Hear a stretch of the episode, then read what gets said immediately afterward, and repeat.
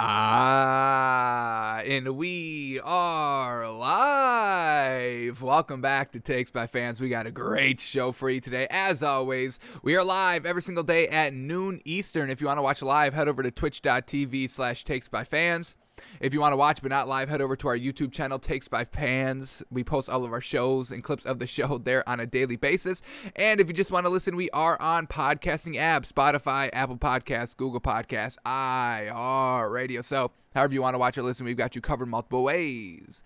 Alrighty, today's a big old Tuesday. There was Monday night football on last night, and Aaron Rodgers got it done. Little bit of shaky, you know, a little bit of shaky with that game last night. Lions getting out to a pretty solid start, and you know, tied. Uh, was it four? No, 17 to 14 at halftime, and uh, 17 to 14, 14 14. What do we got it going into halftime? Yeah, 17 14. Lions out on top. Oh boy, but then Aaron Rodgers does his thing, and you know, touchdown, touchdown, touchdown, game over. So uh, we'll break down that game from last night, last game of week two, which means that we can kind of uh, start doing our power rankings uh, for today's show as well. We will unveil our new top 10. We have our fame and shame list to go over. We made picks for week two, and some people that we put a lot of faith in and believability and bettability and told y'all what to do, and uh, you know they didn't perform well. So we got to fame some of those players that did do well, help us hit those picks, and uh, shame those guys that uh,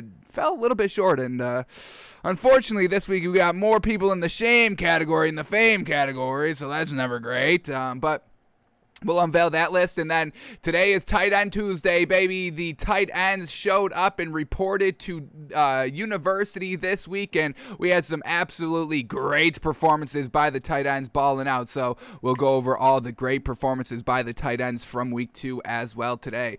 Uh, but before we get into anything, there was a lot of quarterbacks going down in week two. So let's all get on the same page and see what's going on with these uh, quarterbacks that kind of got knocked out out of last week's game and if they're going to be ready for this week or have to take a couple of weeks off. So here we go. The quarterback roundup. Here we go. First one, Tyrod Taylor. Truly, truly unfortunate right here. Really solid kind of first half performance, then got knocked out of the game with a hamstring injury, and he is going to be missing some time. I believe he went on IR, or he will potentially be going on IR, uh, but he is going to miss time. He's going to be missing this Thursday night game. Unfortunate, and it's seeming to be probably around three weeks, potentially four weeks out here for Tyrod Taylor. So, man, oh man, the man can't catch a break, and every time he tries, to, you know, kind of reset his career. Uh, we saw that last season in LA with the Chargers. You know, he played week one, looked good, and then, you know, the doctor punctures his lung. Here we go. Starts week one, looks good. Starts week two, looking good. And then midway uh, game two, he goes down. So truly, truly unfortunate out here by Tyrod Taylor. We hope he gets right as quickly as possible so we could still potentially salvage this Texan season in this team. We'll see what Davis Mills is going to be doing in the interim, and we'll see what he can do on Wednesday during our film study show to see if we can buy into this Texans team for this week, next week, and moving forward because we still want to be big on this Texans team. They are impressing us, uh, competitive against the Browns with Tyrod Taylor and without huge, huge green flags moving forward with this Texans team, and I don't think we're ready to jump off of them just quite yet. So we're hoping Davis Mills can pull through for this team, but Tyrod Taylor, speedy, speedy recovery, my friend, and hopefully we see you back out here. Alrighty, Carson Wentz, and we told y'all we are 100% off of Carson Wentz, and we are kind of, you know, in turn 100% off of this Colts team. We are officially changing our Super Bowl prediction from the Colts winning to the Rams winning. Going forward, we are on the Rams train. Done with Carson Wentz with getting injured because he didn't just sprain one of his ankles, he sprained both of his ankles in the loss last week against the Rams. How do you sprain both of your ankles? What are you doing? This man truly was born with glass bones and paper skin. This man can't stay healthy in training camp, in the first week, second week, in the playoffs. The man can never stay healthy, and we are 100% done. We were hoping that all the injuries were out of his system. I mean, because I mean, we saw what four, five, six injuries already. You know, we're playing kind of the odds number at that at that point, and you know, the odds, you know, still get you sometimes. So truly off of uh, Carson Wentz now. His status is still unclear. Uh, we'll see how he's working today, tomorrow, seeing if, if he can go for this week. But, uh, you know, we can't buy anybody else on this uh, Colts team. Jacob Eason is looking trash. He was looking trash in the preseason games. He was looking trash when, you know, the game was on the line and he had to go and win it. And I know that's a big kind of situation for this young quarterback that's never started a game, uh, but he didn't rise to the occasion. Next man up mentality. I mean, the, we it's either a win or a loss. You are either a winner or a loser. That's what it comes down to. And last night or a couple of days, couple of nights ago, Jacob Eason was a big old loser. So in Sam Ehlinger, he will be be a loser as well. That man is not going to be as good or better than Jacob Eason. Maybe they're as good. It's not that hard to be as good as Jacob Eason, but. So we'll see what's up in the air here for Carson Wentz. Um, I would say he possibly doesn't go this week. I mean, if you're the Colts, you have to salvage the season. Yes, you are facing down 0 3, but you've still got the back end of the season. You've still got basically the bulk of the season. You can't have Carson Wentz out there and just breaking both ankles next week. You really have to make sure he's 100% recovered before you stick him back out there because, you know, you don't want him out there for not you don't you don't want him injured and not able to go for the rest of the season. So the Colts may have to swallow an 0 3 start and then really push it in the back half of the season, but. I don't know what you do with this Carson Wentz situation, folks. I mean, you got to move on. Maybe trade for Deshaun Watson. Try to do that. You got to get rid of Carson Wentz as quick as possible. It's unfortunate, folks. We gave him all of his all of his chances. He's used up all of his free passes. I don't know what more y'all want from me.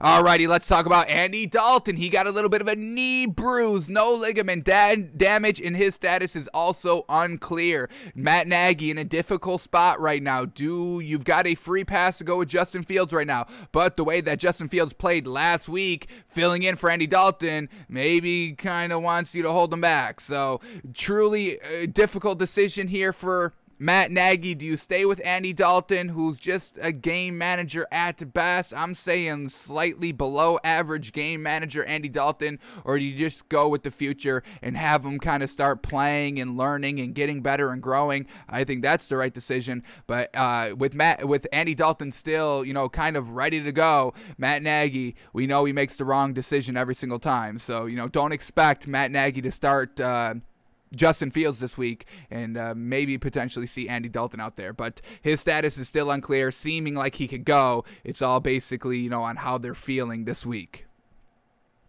All right, uh, Tua. Oh my goodness, bruised rib got absolutely smacked against the Bills. I mean, the man had no time to throw, and we're gonna be breaking him down in Wednesday's film study tomorrow on tomorrow's show.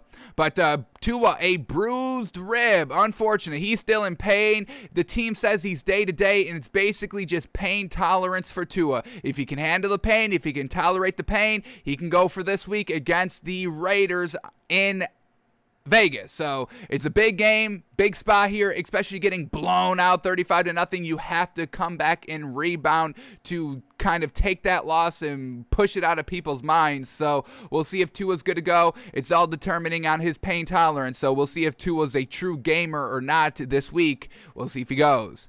And then Derek Carr, the last quarterback on the injury list here. A little bit of an ankle injury. He should be playing on Sunday. Jon Gruden said, you know, hey, you know, it's a it's a little injury, but uh, we kind of expect him to be playing out there. So Tua, Carr, both banged up, having to face each other. We'll see. Does any of them go? Does one of them go? Do another of them go? Do both of them go? We'll keep uh, eyes on these quarterback injuries and health statuses as we progress through the week, but that's kind of where we are right now. Tyrod Taylor is 100% out this week and probably 100% out for the, at least the next two to three weeks. Carson Wentz, Andy Dalton, Tua, and Derek Carr can really just all go whenever they are kind of feeling good. So no IR for any of these quarterbacks, and uh, you know all potentially could be playing this week besides Tyrod Taylor. So we'll see what's going to be happening, but we know quarterbacks go down every single season, folks. High profile, low profile, middle of the profile quarterbacks. You are just because you're good doesn't mean you are kind of. Um, avoidant of the injury bug. So far, no kind of A1 tier one quarterbacks have gone down. Uh, so that's a great thing. Let me knock on wood a lot as we kind of start talking about this. I don't even want to talk about it, but mm, here we are talking about it. But, you know, a Brady, a Mahomes, a Jackson, a Matthew Stafford. I mean, like I said, continuing to knock on wood here. I mean, all, you know, none of them have gone down yet. So I guess that's good, but still, some of these quarterbacks, big potential here. Wentz, Tua, Carr, Tyrod Taylor. I'm not saying Andy Dalton, but you know all the other ones, potential there, and uh, starting you know off on a pretty solid note. Um, so truly unfortunate here that uh, some of these seasons could be a little bit hindered with these injuries. Alrighty, now let's uh, go into some of our topics that we've got for today. In the first one up, we've got to break down the Monday night football game from last night to officially put a nice little bow on week two as a whole. The last game of week two, the last game to talk about, the last game to break down and investigate and see what happened, see what was going on, and talk through it. So we're all on the same page heading into week three. And as we progress through this week, when we, you know, break down film and, you know, kind of uh, shout shout some players out and celebrate and see what these teams are really doing and see seeing what teams compared to all the other teams were better than them or all that. So let's start talking about Lions at Packers last night. Alrighty. All right. The first thing to talk about, we got to, you know, kind of give credit to this Lions team coming out firing, coming out firing, being competitive, making it competitive. Um, you know, you've got, you know, angry Aaron Rodgers getting co- totally embarrassed week one, only put up three points. And then the Lions having to come in on Monday Night Football on the road to Green Bay with that kind of, you know, pissed off Aaron Rodgers. And they competed in the first half. So I got to shout out Dan Campbell. What we've seen from this Lions team over the last two weeks, Lions competitive down the stretch when they were already getting blown out in week one.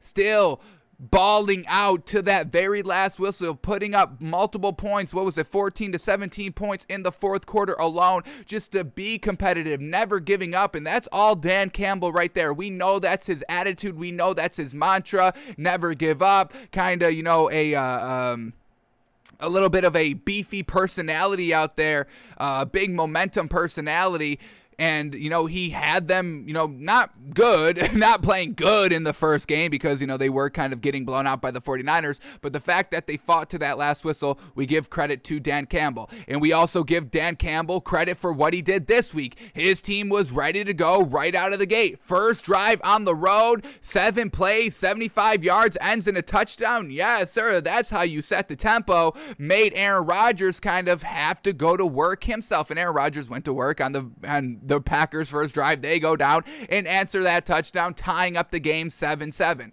But for Dan Campbell to kind of bounce back, from that big defeat for the 49ers, having them come into Green Bay and be competitive right off the rip, that's absolutely fantastic. And we give Dan Campbell credit for that. We know overall this Lions team isn't anything special, and we're really not expecting them to win too many games. But the fact that they're competitive here in the big spots, uh, playing to the last whistle, starting out hot on the road here in a big prime time game.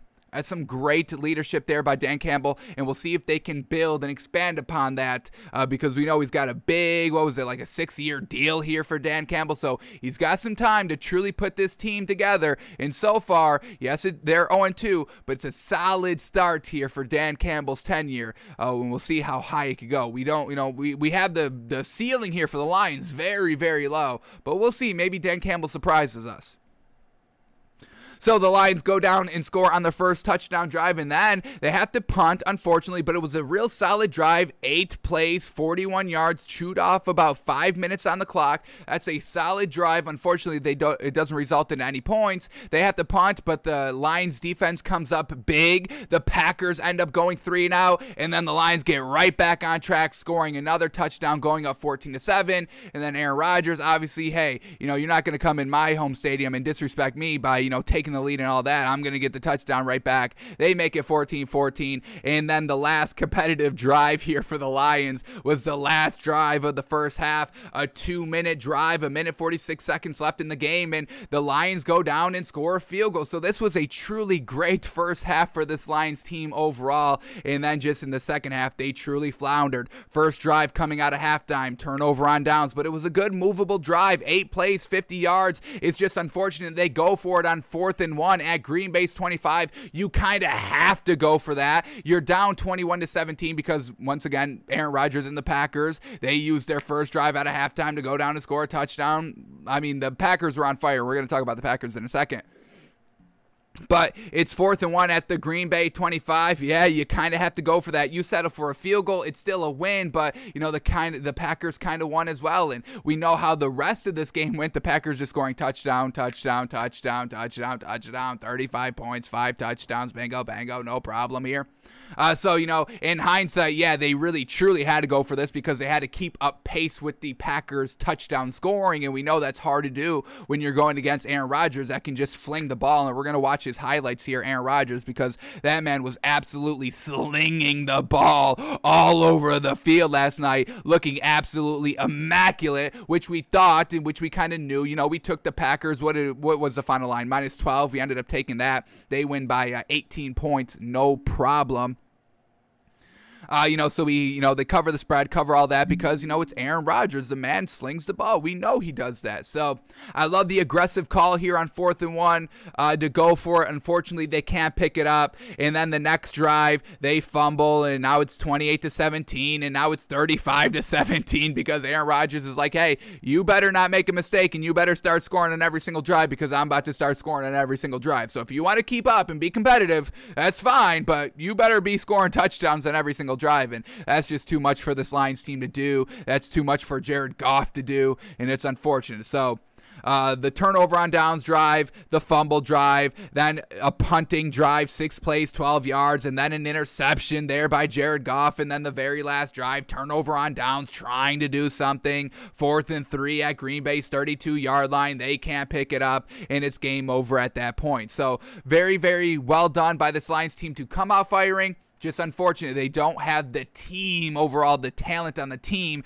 to be competitive with the, one of these kind of upper echelon teams, or the Packers, or the Bucks, or the Chiefs, or the Ravens, or the uh, Rams, or the Cardinals. The Lions aren't going to be able to keep up with any of those upper echelon teams, but being competitive for a quarter, a half, uh, three quarters, maybe an entire game coming down to the wire. We give credit to this Lions team.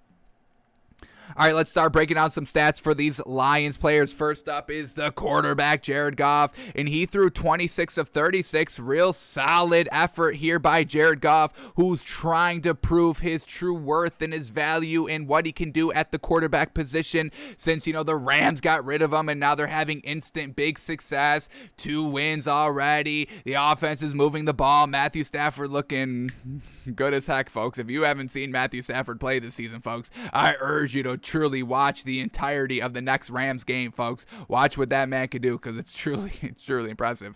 Um, so Jared Goff, 26 of 36, which is 72% completion percentage. We love that. 246 yards on 26 completions. A little bit of a dink and dunk there by Jared Goff. Two touchdowns, one interception. The one interception we can kind of, you know, get rid of because, you know, the game was already over at this point. He threw his interception with three minutes left in the fourth quarter when they were already down 35 to 17. You know, eh, I don't want to use an excuse for Jared Goff, but, you know, the interception truly is nothing in the stat column. So well done by by Jared Goff, a really solid, serviceable game. Unfortunately, the pressure, the momentum all kind of got on you in the second half, and they just could not sustain any drives. They, you know, were shut out in the second half, put up 17 points. All their points in the first half, good. No points in the second half, not good, and they lose the game. Unfortunate. All right, Jared Goff was also the leading rusher as well, four carries for 46 yards. Then we had D'Andre Swift, eight carries for 37 yards, and Jamaal Williams, seven carries for 25 yards. Um, you know, wish they would have kind of slowed down the game a little bit more, ran the ball a little bit more, especially since, you know, Aaron Rodgers was slinging the touchdowns, touchdown, touchdown, touchdown. I mean, that's how they started, uh, you know, the second half, folks. First drive, touchdown, second drive, touchdown, third drive, touchdown. I mean, geez Louise, when the Aaron Rodgers and the Packers get going, they get going going. You cannot stop that. Man, you cannot stop this team when they are just scoring touchdown, touchdown, touchdown. It's basically like if they pick up one first drive or one first down on their drive, they're going to result in the touchdown, folks it's going to get it done. I mean, just look at these drives by the Packers here. First drive, touchdown because they picked up the first down. Second drive, they went three and out. They didn't pick up the first down, so, you know, they go three and out. Third drive, they pick up the first down, 10 plays, touchdown. Uh, fourth drive here, it's the end of half drive. That's not even a drive. So their next drive, it's out of halftime. They pick up the first down. It's a touchdown. Second drive out of halftime, they pick up the first down. It's a touchdown. Third drive out of halftime, they pick up the first down. It's a touchdown coming off the fumble. And then they go six plays, uh, have to punt the ball in the fourth quarter, three and out in the fourth quarter as well, three and out in the fourth quarter as well. By that time, the game is over. No urgency there. They're not picking up the first downs, and they have to punt the ball. So if they pick up that first first down, it's a touchdown. That's what Aaron Rodgers does. If they get out to a little bit of a slow start, because after they pick up that first down, Matt LaFleur's genius starts kicking in. You have to start covering everything because, you know, now Matt, um, Aaron Rodgers has a little bit momentum in that throwing arm, ready to be pinpoint precise. So if it's, uh, you better hope they don't pick up a first down on you or they, they are going to take it for seven. So that's just what the Packers do, folks. When they are on, they are unstoppable. When they're off, ooh, it's big time bad. We've seen it multiple times. So, that's just how Aaron Rodgers is. That's just how you know the team is built, and you know it's 13 and three, getting to the NFC Championship the last two seasons. That's real solid. They just have to finish finish the season, and that's what's uh, up for the Packers this season. All right, but let's uh, finish off here with the Lions and what they did. Let's see who Jared Goff was throwing to the leading receivers. TJ Hockenson, once again, leading receiver game one for this Lions team, and he's a tight end. Leading receiver for game number two, and he's a tight end, and we are definitely going to be shouting him out on our Tight End Tuesday segment. Uh, but TJ Hockenson, eight receptions for 66 yards and a touchdown.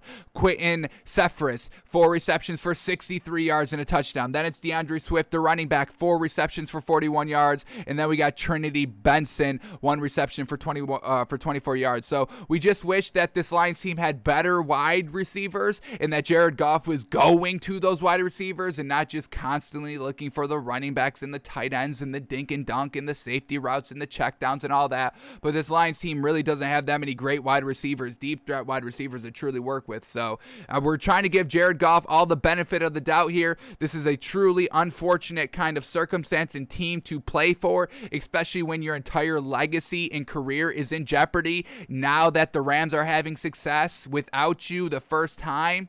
It's a little tough and unfortunate here for Jared Goff, but he's trying his damnedest out here to kind of prove everybody wrong and to prove that he can be a truly great tier one quarterback in this league.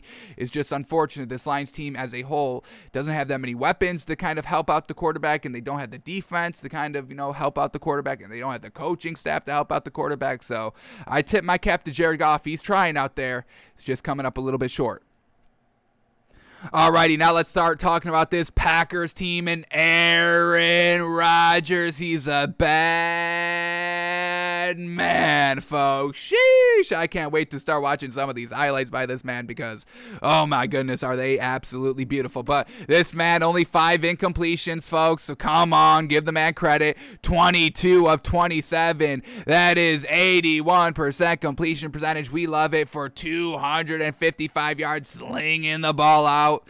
Four touchdowns, no picks, doesn't fumble, doesn't turn the ball over. Clean game here by the Packers. Well done. And then the running game. And I don't like, I didn't know people disrespected Aaron Jones. What was that about? I was going on Twitter last night and everyone was like, see, Aaron Jones is actually good. Aaron Jones is actually good. I was like, y'all were saying that this man wasn't good. Did y'all see what this man did last season? I mean, he put up, I want to say 1,300 yards.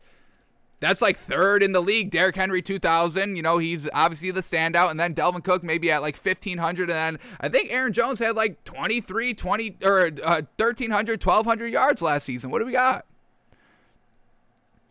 Aaron Jones, yeah, 1,100 yards last season with another 300 receiving. So a grand total of about 1,459 yards. So, yeah, I don't understand why everybody was clowning Aaron Jones. Uh, I didn't know that was y'all. I didn't know that's what y'all were doing, clowning Aaron Jones. We don't buy that. We don't. We never buy that. This running game for the Packers has been real solid for the last two seasons, folks. Absolutely. So, um, I, I was just, it was just a little mind-boggling reading what people were saying on Twitter. I was like, no, th- this man's good. What why y'all disrespecting Aaron Jones? Stop that. This man's good. Thousand yard rusher. Respect that. If you're if you're not respecting thousand yard rushers, I don't know what the hell y'all are respecting out there. So, Aaron Jones is fine, folks. Leading rusher here for this Packers team. 17 carries for 67 yards and a touchdown. Real solid. Then AJ Dillon, five carries for 18 yards as well.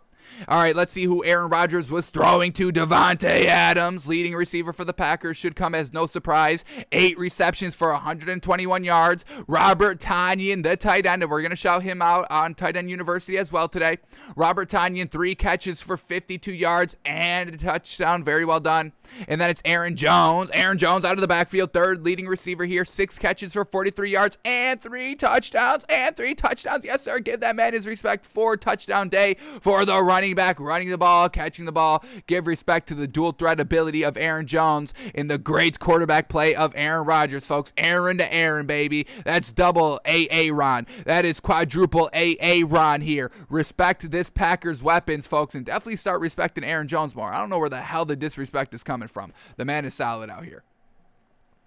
So, real solid work here by this Packers team, just doing what they do. Aaron Rodgers doing what they do. And like I said, I mean, you know, three three drives in the first half two touchdowns, one three and out, unfortunately, and then three straight touchdown drives to start the second uh, second half. They go up 35-17, and the game is over from there. So Aaron Rodgers truly uh, kind of knocked off the dust from Week One and got it going. So watch out for this Packers team moving forward, and uh, when we get to our power rankings for today's show, we'll see how much of a headway this Packers team made because we didn't have them in the top 10 for Week One.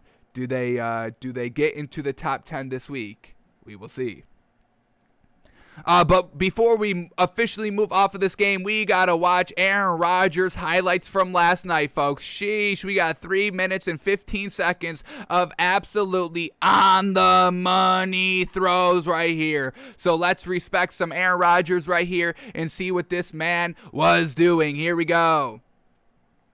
First throw coming up here. They're down 7 nothing. Big time to score.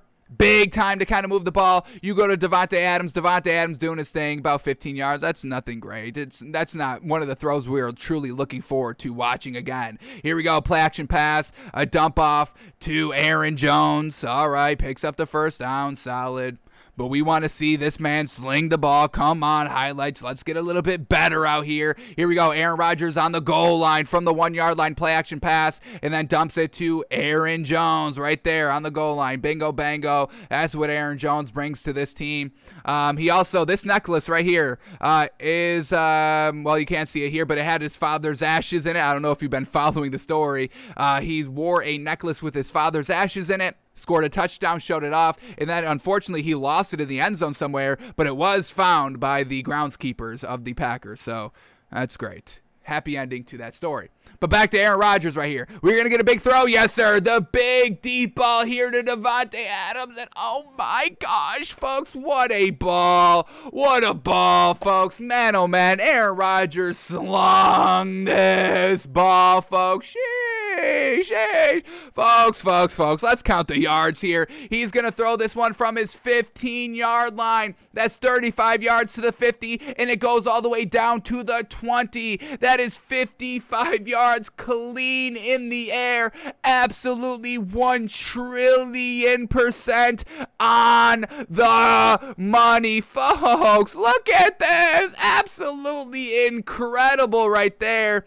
Davante Adams, a great A1 tier 1 wide receiver. Aaron Rodgers, obviously a great A1 tier 1 quarterback. And this hookup for 60 yards, 55 all through the air is absolutely money. And now we get a replay here from Davante Adams' angle. Well done to get separation. I mean, this isn't that much separation. It's maybe a yard max but it's still open in this league and Aaron Rodgers puts it absolutely on the money. I mean, looks where look where he just dumps this ball in. I mean, sheesh. Absolutely perfection on the accuracy. Aaron Rodgers the magician like we know. Fantastic.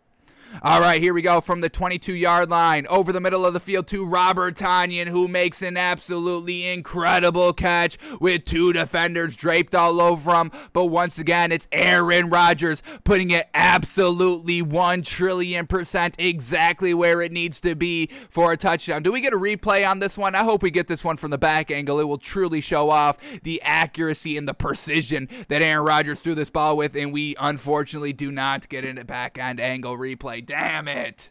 It's still great, folks. But here we go. Aaron Rodgers, next play over the middle. 10 yards, easy.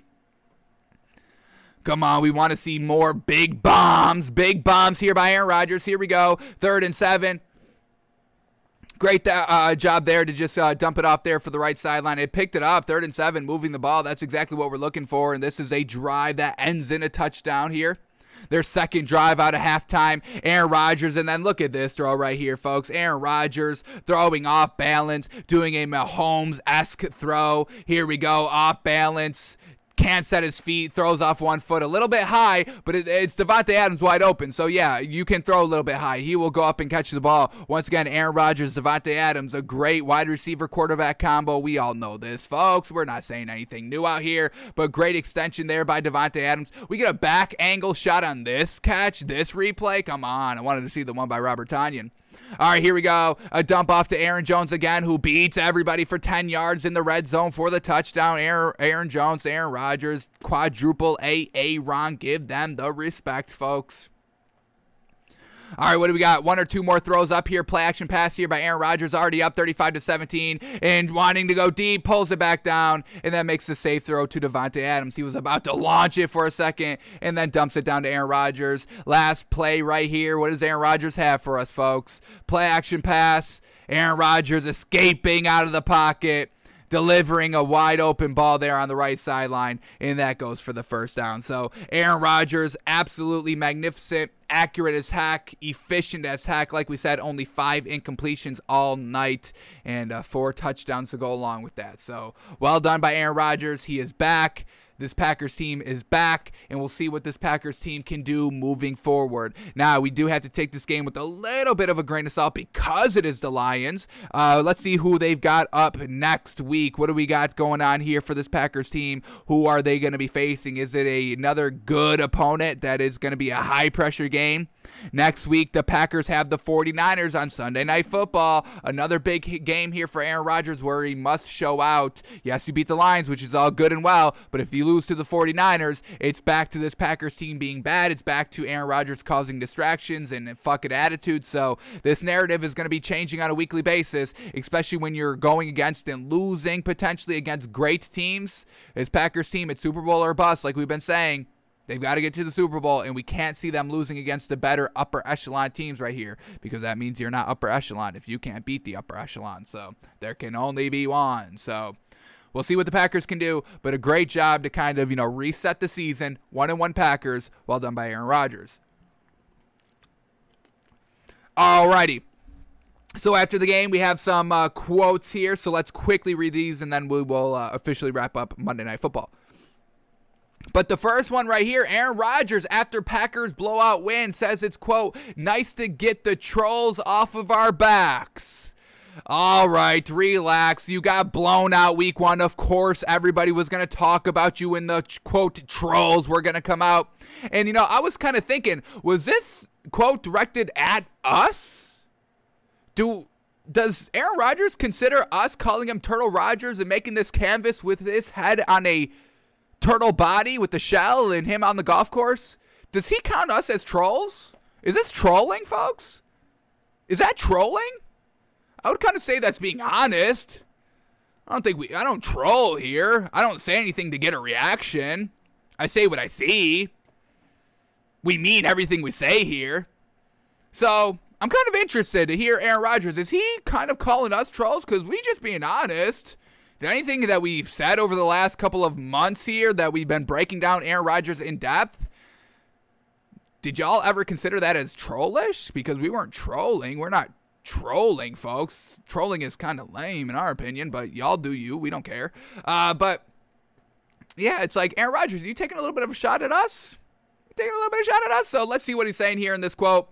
Uh, after the game where he has a great performance, and then Aaron Rodgers, classic, you know, comes out of his shell and talks after a great performance, classic. You know, when it's uh, you know getting blown out, it's you know all um, in the shell stuff muffled, muffled in the shell stuff.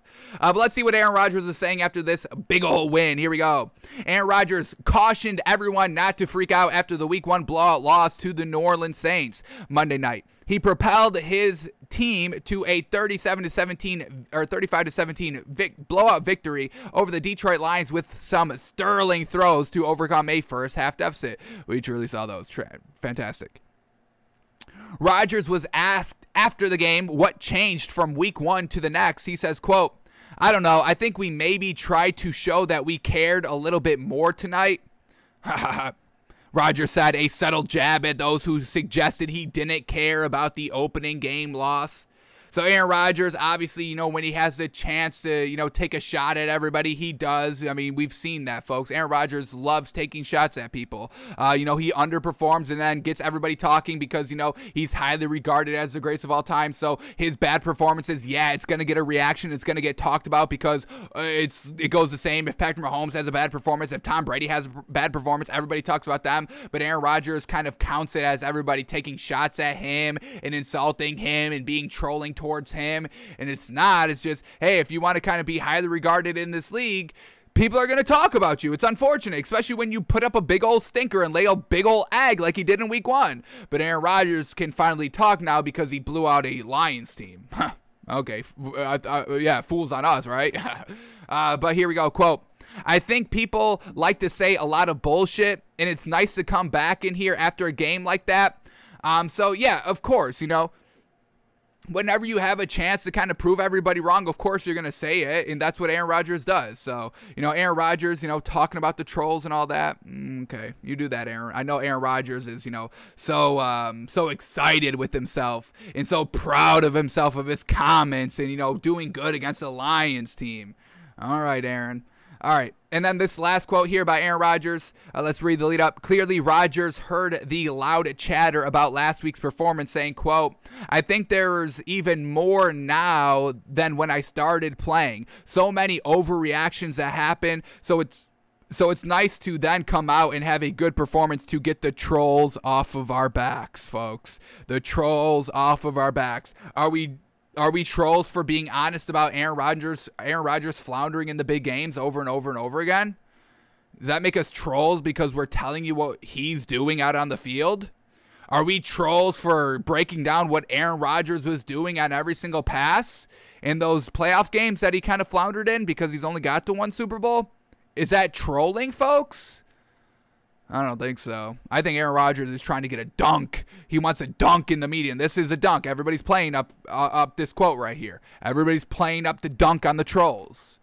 Classic. So, Aaron Rodgers, if you're calling us out, do it publicly. Call us by name. Takes by fans. Call me out, Aaron Rodgers. I'm calling. I'm calling you out, Aaron Rodgers. I'm calling you out. Um, you better have a good performance next week, or we'll call you out negatively this time and won't kind of appreciate all the great throws to Davante Adams that you made. So, Aaron Rodgers, you know, getting the dig to the trolls. The game he loves to play. Aaron Rodgers loves the media, folks. Don't let him fool you. The man loves getting the dunk in the last word and the no, he can never do no wrong to the fans. He loves all that, folks. He's actively buying into it and actively eating it up.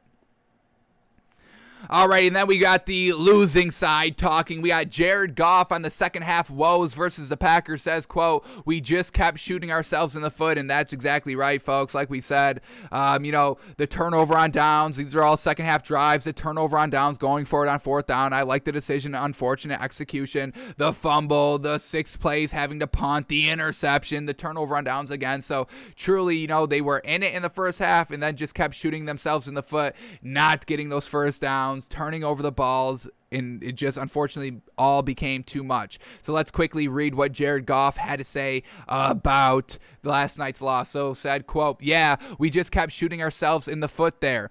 we had a good thing going in the first half and it was looking how we expected it to look really yeah just kept shooting ourselves in the foot in the second half so yeah i mean they were looking good they had the lead 17 to 14 fantastic and then unfortunate you know aaron rodgers came to play in the second half and the uh, the um the Lions just couldn't keep up pace. All right now let's hear from dan campbell. Let's see what he's saying quote, the turnovers. That was the big thing. It wasn't like we couldn't run it. Every time offensively we struggle, it's because we shot ourselves in the foot. The one possession we didn't score on the first half was our own doing. We had a holding call, we had a false start, we had an intentional grounding, and then you go into the second half and we had a fumbled we had the fumble snap. So that's a waste that's a wasted snap. They fell on it. We had the interception trying to make a play, which I understand why he's trying trying to make a play, you're down that much. It's self inflicted wounds. And then you reach a certain point where you're trying to co- continue to run your offense and be able to run a, run it a little bit, run the ball, but yet you're also pressed, pressed for time. We only have two timeouts. You're down three scores, and you kind of get in a bind. That's not the world we want to live in. So, solid, you know, quote there by Dan Campbell, truly breaking it down, and it's just unfortunate. But once again, like we said, we still give credit to this Lions team for being competitive in the first half um, because the bar of expectations are low here for the Lions. Obviously, we want to rise that bar as the season progresses. We can't truly fully jump off this Lions team just quite yet. This Lions team is better than the Falcons. The Falcons are truly the worst team in the league, folks. I'm taking the Lions. I'm taking the Texans over the Falcons any week of the season, folks. Truly. So, still early in the season, still early in Jared Goff's kind of career here in Detroit, still early in Dan Campbell's tenure. So, we'll see if they continue to progress here as the season continues. We hope they do, and uh, we hope they are competitive and don't go 0 17. But we will see what happens. So that was Monday Night Football. Week two is officially wrapped up, and now it's starting. You know, it's uh, let's continue uh, breaking down week two before we get into week three, which will be on Thursday show when we officially begin breaking and talking about week three. But we've got some other things to do today. So let's go into one of our main segments today. It is Tight End Tuesday, baby, and we are on a mission to crown the best best tight end in the league. Tight end university is a big narrative, a big mantra, um, a big a big segment in this NFL season, and we've got the 2021. We want to name the 2021 Summa Cum Laude tight end of Tight End University. And how are we do that? We are giving out grades on a weekly basis to the tight ends that truly showed out. Now, uh, we did a little bit of a tweak here. Last week we were ranking through like one through five and all that, the top tight ends, but we are retweaking it to just naming the grades grades. There will be no weekly rankings. There will be a final ranking once um, all the grades have been given out and we see what they were doing throughout the entire season. But so far, we are just breaking down the grades and handing out grades. So for week one, these are the tight ends that showed out. Rob Gronkowski got an A plus. Congratulations. Darren Waller got an A plus. T.J. Hockenson had an A minus. Dallas Goedert got a B plus. Travis Kelce got an A plus. Tyler Higbee got a C plus. Logan Thomas got a B plus, and George Kittle got a B. Now, not all tight ends make this list. You have to show out. Your team kind of has to be very competitive, really kind of win the game. Uh, we're not really taking that many losers in tight end university, but the tight ends that showed out did great, led to points either directly or indirectly by you know being good on a drive and you know picking up a first down on a drive. So those are the tight ends that we are showing out and um, kind of representing here. And uh, Tight ends came to play in week two. Tight ends showed up to class in week two, and we've got a lot of tight ends to shout out in grade. So let's start seeing what was going on in week two. So, our first new welcome this new tight end, folks. This tight end did not do anything week one, but he showed out in week two. So let's give it up for our first tight end to shout out here, and that's Ricky Seals Jones. Did y'all forget because it was Thursday? Because we did not. Ricky Seals Jones, go ahead, score right right here in the fourth quarter, only catch of the game, and it was a touchdown toe tapping absolutely great extension right here. And we broke this all down on Thursday and we gushed over it. We loved it. We said that we are going to pay Ricky Seals tuition for to attend Tight End University next season next year. And uh, man, oh man, truly earned right here. So Ricky Seals Jones, a great catch right here, and we are going to give his performance an A, an A, folks. If it was the game-winning score, we would have gave it an A plus, but just because uh, they had to go down and score another field goal to win the game, we're only going to give it an A. But it was the go-ahead score at the time. Absolutely fantastic, Ricky Seals Jones. Welcome to Tight End University, and congratulations on the A for the week's performance. Ricky Seals Jones, congratulations. Let's give him the A here for his week two performance. Congratulations. Alrighty. Our next tight end and a new tight end here. So once again, welcome this tight end. And we've got tight end Noah Fant from the Denver Broncos. Fantastic. All right. We've got uh, he. Let's uh, read his stat line right here quickly. Noah Fant, four catches for 33 yards and a touchdown. Well, let's see what this touchdown was all about and when it came. So here we go. Second half, third quarter, 12 minutes, 50 seconds left. And the Denver Broncos are only up three, 10 to 7 against the Jags. Teddy Bridgewater in the red zone. Let's see what Noah Fant does here on this play. Here we go. Five wide, empty backfield for Teddy Bridgewater. Noah Fant catches it at the eight yard line, breaks a tackle, and then slides into the end zone to extend the lead to a 11 point, nope, 10 point lead right there in the second half. Noah Fant, very, very well done overall here. We are going to give Noah Fant a B plus for his production this week against the Jags. So well done, Noah Fant, officially attending Tight End University this year, and we give you a B plus for your performance. Well done. Keep it up. And we want to see you keep showing out here as the season progresses. And I want to see A pluses out of you, Noah Fant, because I know you've got it in you. Know you got it in you. Well done, Noah Fant, on the B plus. Alrighty, next tight end, two shot out here. We got to go to the Colts game, and we know the Colts lost, but this tight end kept the game close here for this Colts team, and we got to sh- we got to shout out Jack Doyle. Now he had five catches for 64 yards. He did not score directly himself, but but he contributed to a lot of the scoring here. So here we go in the second quarter, the field goal that they ended up getting in the second quarter we had Jack Doyle catching a 13 yard pass to pick up the first down on first and 10. Real solid right there, helping to move the ball, especially early on in the drive. The first pass play, the first play of the drive from their own 25 yard line was a 13 yard pass to Jack Doyle. The end result was a field goal. Well done. And they were also kind of on their two minute uh, drill with a minute 51 seconds left in the first half to go down and score that field goal. Well done by Jack Doyle. Then the touchdown that came in the third quarter, we had a big play here by um where is he at? Um Jack Doyle. Here we go. Nope, nope, nope. Hang on, hang on. Where are we are. Third and two. Third and two pickup. Where is that at? Did I write down my notes wrong? Here we go. Third and two, 12 yard pass to Jack Doyle to pick up the first down. And then the next play after picking up the first down, because it's third and two, they don't pick it up. They have to punt because they're at their own 48 yard line. The next drive, the next play gets them at the 40 yard line, and they're able to go in for the score a couple of plays later. So Jack Doyle picking up the first down there. Fantastic. And then the fourth quarter, game tying field goal. A big pass play, 30 four yards to Jack Doyle to go from the Colts 44 yard line to the Rams 22 yard line and puts them in field goal range, field goal territory all by himself. And we got the play here queued up. So let's watch Jack Doyle right here pick up this first down and put them in field goal territory. Here we go. Play action pass by Carson Wentz. Wide open. Jack Doyle on the right sideline. Look at that. Picks up another 10 yards after the catch, brings them down to the 22. They set up the game tying field goal. So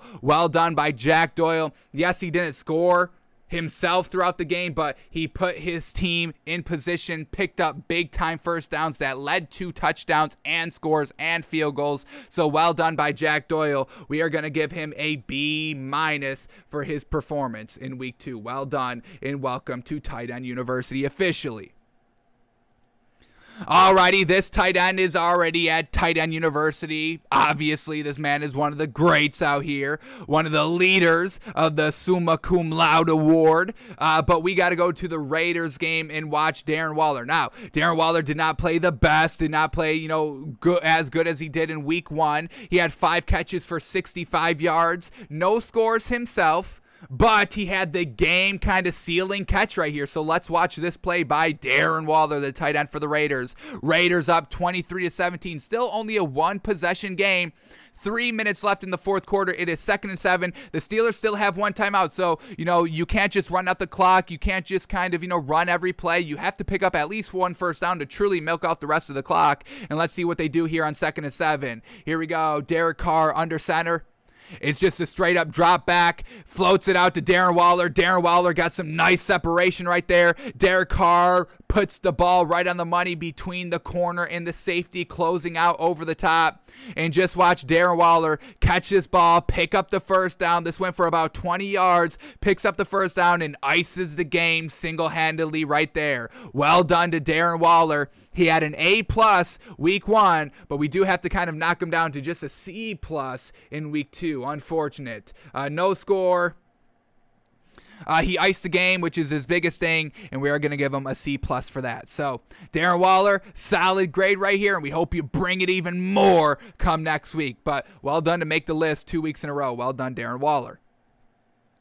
Alrighty, we got a new tight end, another new tight end coming up to Tight End University. So everybody give this man a big round of applause here. But the new tight end uh, making his way in 2021 is Dan Arnold, tight end for the Carolina Panthers. Alrighty, this man was the third leading receiver here for the Panthers last week against the Saints. He had three catches for 55 yards, no touchdown, no score himself, but we got a nice play right here. First quarter uh, field goal drive right here he ended up coming um, away on a second and 20. A second and 20, folks. Second and 20. 19 yard pass over the middle of the field goes to Dan Arnold, brings them to a third and one. Third and manageable now that they have Christian McCaffrey go and pick up on the ground, obviously, and they go out and pick up the field goal on that drive. Well done. And then on the touchdown drive. Did he have anything on this touchdown drive? Is that what we have on our notes? What play do we have up? Let's just run this play. Let's see what this play is all about. What do we got to play up here for? We got a Dan Arnold play here in the red zone. Here we go. They're up 10 nothing right here in the second quarter. Three minutes left. They're at the Saints 25 yard line. Sam Darnold pump faking, escaping out of the pocket, and then hits Dan Arnold to drive him down to the five yard line. And they uh, get a you get anything off of this drive? You get a touchdown off this drive? You do get a touchdown off this drive. That's what we got. Yes, sir. Dan Arnold coming up clutch for the field goal, coming up big time for the touchdown. Single handedly kind of putting up 10 points on the board because of the first down pickups, because of the big playability. So, welcome here to Tight End University, Dan, Dan Arnold, first appearance, and we're going to give him a good old C plus out here. Well done. Sam, uh, Dan Arnold finally coming to Tight End University. Welcome.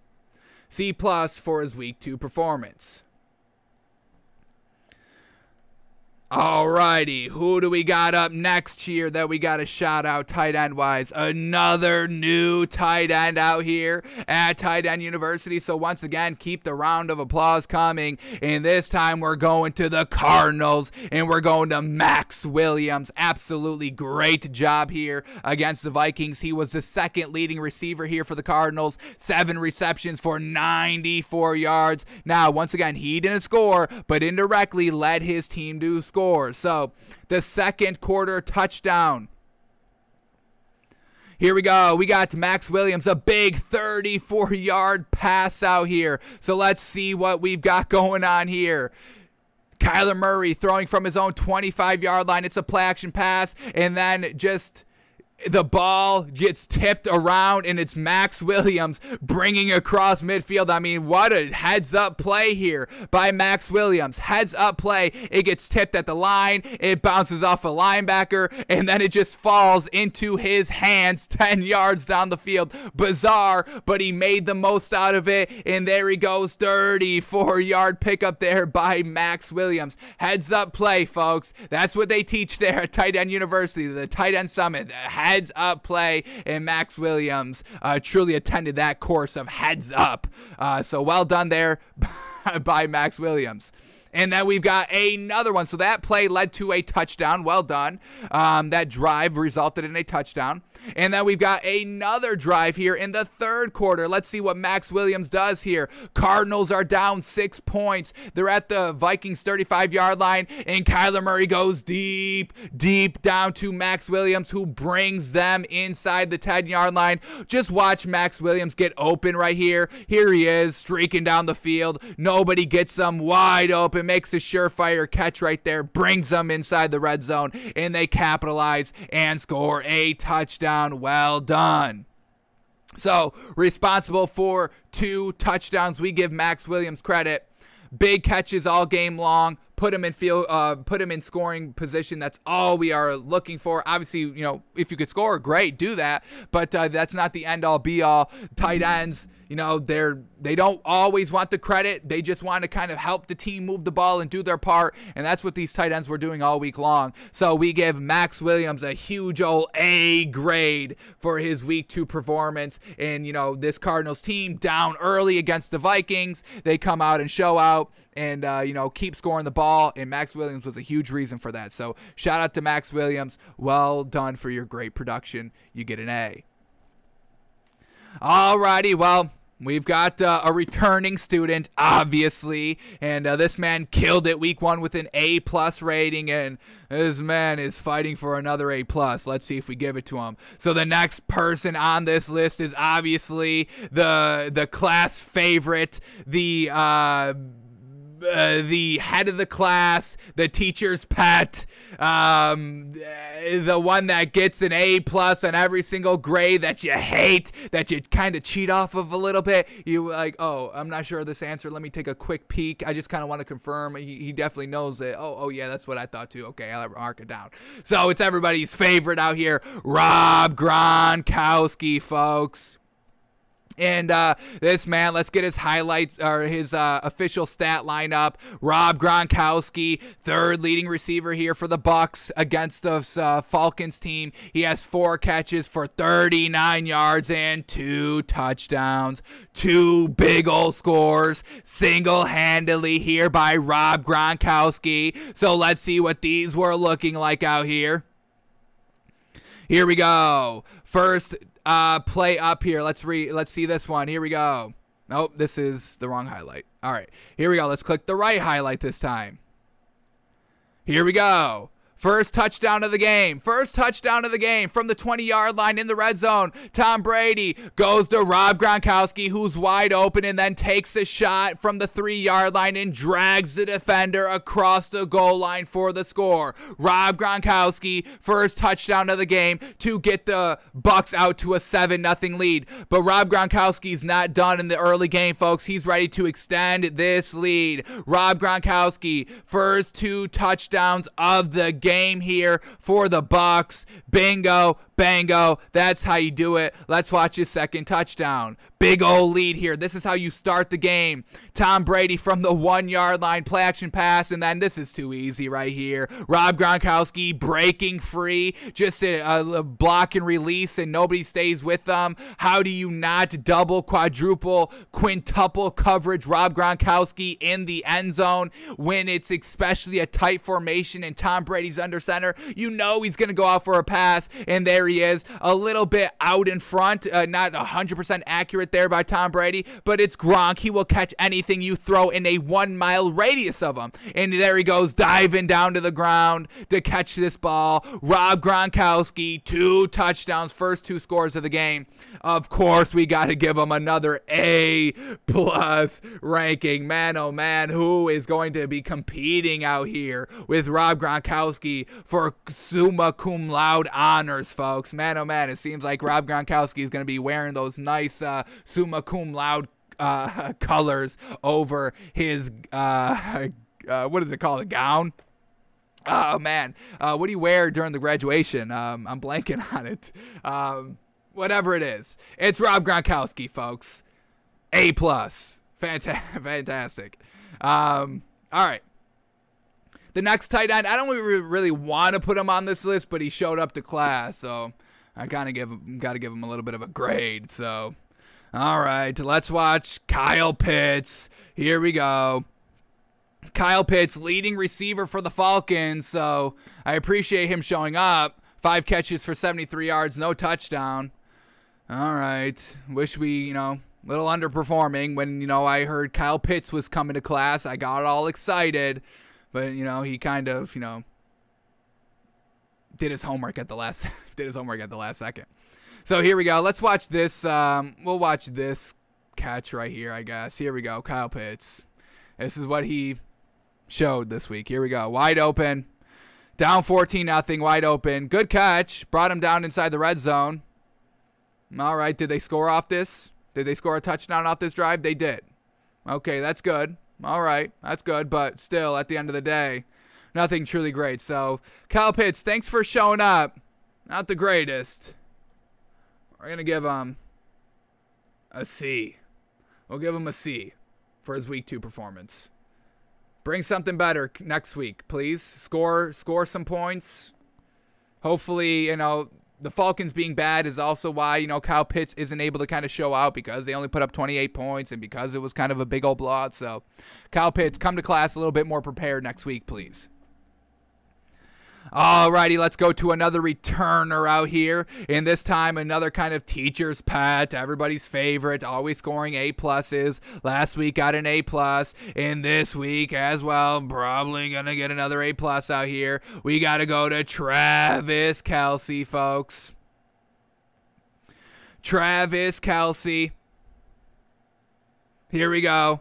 Final stat line for Travis Kelce for the Chiefs. Obviously, a leading receiver here because uh, Tyreek Hill was shut down the entire game. So Travis Kelce had to show up, and he did. Seven receptions for 109 yards, and he scored a touchdown. Fantastic. And he helped on some of these drives here.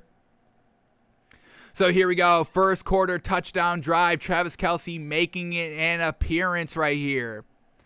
We got Travis Kelce on third and two, 10 yard reception to pick up the first down. That's what we're talking about. And that drive leads to a touchdown. Well done by Travis Kelce. Then here we go. We get a second quarter touchdown drive right here. And once again, it's Travis Kelce coming up big time here. First and 10, 14 yard pass to Travis Kelce. Picks up the first down, keeps the chain and the momentum moving. That results in a touchdown. Then in the third quarter, Travis Kelce once again helping out on the touchdown drive. Here we go, second and three, five yard pass to Travis Kelce to pick up the first down. That results in a touchdown. And then Travis Kelce was like, "Hey, I like you know I like giving y'all the touchdowns, but how about you throw one my way?" And that's exactly what happens. Uh, do we not have this queued up? I thought we had the Travis Kelce touchdown pass queued up. We're going to have to get this up on the board quickly right here. 707 in the third quarter. Let's bring this up quickly, quickly, quickly right here. We got to watch Travis Kelce score. No. It's not an automatic highlight, which I don't understand why. Why? But we can bring it up very, very quickly right here. So let's get the 707 in the third quarter. Let's see what Travis Kelce was doing and see if he deserves an A plus grade. Does Travis Kelce deserve an A plus grade out here? Let's quickly find out. Alrighty, here we go. Here we go. Got it queued up. rewind 10 more seconds to get the start of the play, and we will see Travis Kelce scoring the ball. So let's see how he does it. Here we go. Second and 10, and the Chiefs are up four points here in the third quarter. Let's see what Travis Kelce does. Here we go. Second and 10 from the Ravens 45 yard line. Patrick Holmes escaping out of the pocket, finds Travis Kelce, and he then he takes it 40 yards down the field. That's what we're talking about. The run after the catch, the great blocking, weaving in and out of traffic, taking the hits and staying on his feet. Is that not the culmination of everything that all these tight ends learned at Tight End University? every single class being open, uh, playing open for your quarterback that is scrambling in the pocket. That's a class. Catching the ball is obviously a class. Run after the catch is obviously obviously a class. Following your blockers is obviously obviously a class taking the hits and weaving in and out of traffic down the field is obviously a class, and that's a master class there of all those fundamentals coming together. And that's Travis Kelce, baby, getting it done, scoring the ball himself, setting up all the other scores. It's Travis Kelce, baby, another A plus performance, back to back A plus performances here by Travis Kelce. Give the man credit. The man it wants the summa cum laude honors, folks. All right, two more tight ends to wrap up this week that showed out. The next tight end we've got to give a little bit of credit to is TJ Hockenson, folks. Unfortunate, man, that this man's not on the best team, but he is still doing everything in his power to show out here for the tight ends at Tight End University and take everything that he has learned from that. So here we go. TJ Hockenson, here we go. Their uh, tie game 7 7 from the nine yard line of Green Bay. TJ Hockenson, bingo, bango, corner of the end zone, catches the ball two feet down, and that's a touchdown for big old TJ Hockenson, the tight end. Can we talk about the great throw here by Jared Goff? A rainbow floater in the back of the end zone, and that's TJ Hockenson catching the ball over his shoulder like, you know, one of the top wide receivers. Was looking like Davante Adams in this game, and he's a tight end. Give that man some credit. Well done by TJ Hockenson. Fantastic. Now we got another play up here, queued up by TJ Hockenson. Let's see what he can do. Tied 14 14. Jared Goff at midfield. Play action pass. Plenty of time to throw. And then just finds a wide open TJ Hockenson at the 30 yard line. Gets them into field goal range right before the end of half. Look at the time on the clock 24 seconds left now in field goal position because of TJ Hockenson. Give the man some credit. And then that is it. So, two big old plays there by TJ Hockenson, seven points for himself. Another three right there. He was also the leading receiver here for the Lions. So, truly doing his part and more out here. So TJ Hockenson, he showed up last week with an A minus, and I think we're gonna give him another A minus out here. Just unfortunate his team isn't more competitive, isn't better down the wire, so he can kind of make a touchdown or a score in the fourth quarter to kind of help him take the lead or uh, tie the game. So it's hard for TJ Hockenson to get these A plus ratings, but we'll still keep him at the A's because this man is truly single-handedly keeping this Lions team relevant this season. So TJ Hockenson, congratulations an A minus for your week two performance, keeping up with Rob Gronkowski and the kind of uh, teacher's pets out here, Rob Gronkowski and Travis Kelce. Alrighty, and then the last tight end to give a little bit of credit to a new tight end joining the list here this week. We're going to give a little love to Packers tight end uh, Robert Tonyan, who ended up scoring in this game. Give the man some credit. So, Robert Tonyan, three catches for 52 yards and a score. Let's watch this score. This was third quarter, folks. The Packers' first drive out of halftime down three points. Here we go. Packers from the Lions 22 yard line. And then it's Robert Tonyan over the middle, double, double covered, and catches the ball in traffic. We watched this uh, replay when we were breaking down Aaron Rodgers for the Monday night game, but it's still, it's a great throw. Don't get us wrong, but it's still a great catch here. Robert Tonyan to take the lead when they're down. Bring all the momentum back to Green Bay, the home team.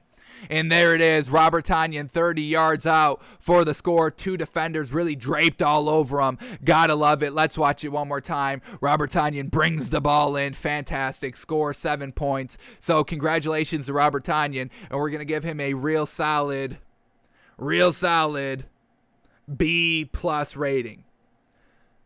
Robert Tonyan, welcome to Tight End University. B plus rating for his week two performance. Alrighty, so now Tight End University is truly filling to the brim here.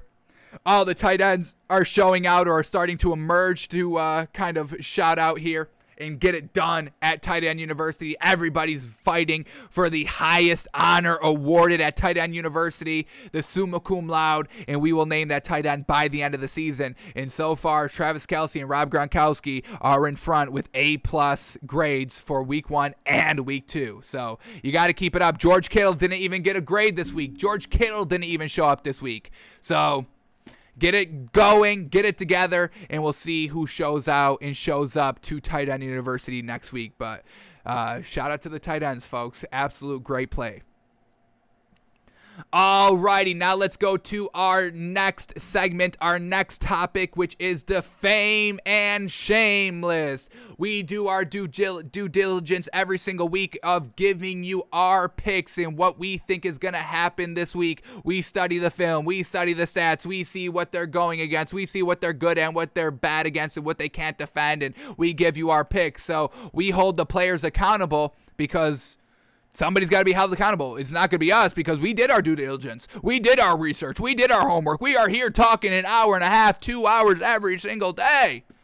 And when it comes time to prepare and get it done on the field, some players go ghost, so those go on the shame list. But some players show up and they go on the fame list. So we celebrate and kind of knock the players that did and did not show up for us in our official picks this week. So let's see who we've got on the fame and shame list this week. Let's start here with the fame list. Let's get the, the celebration out of the way first.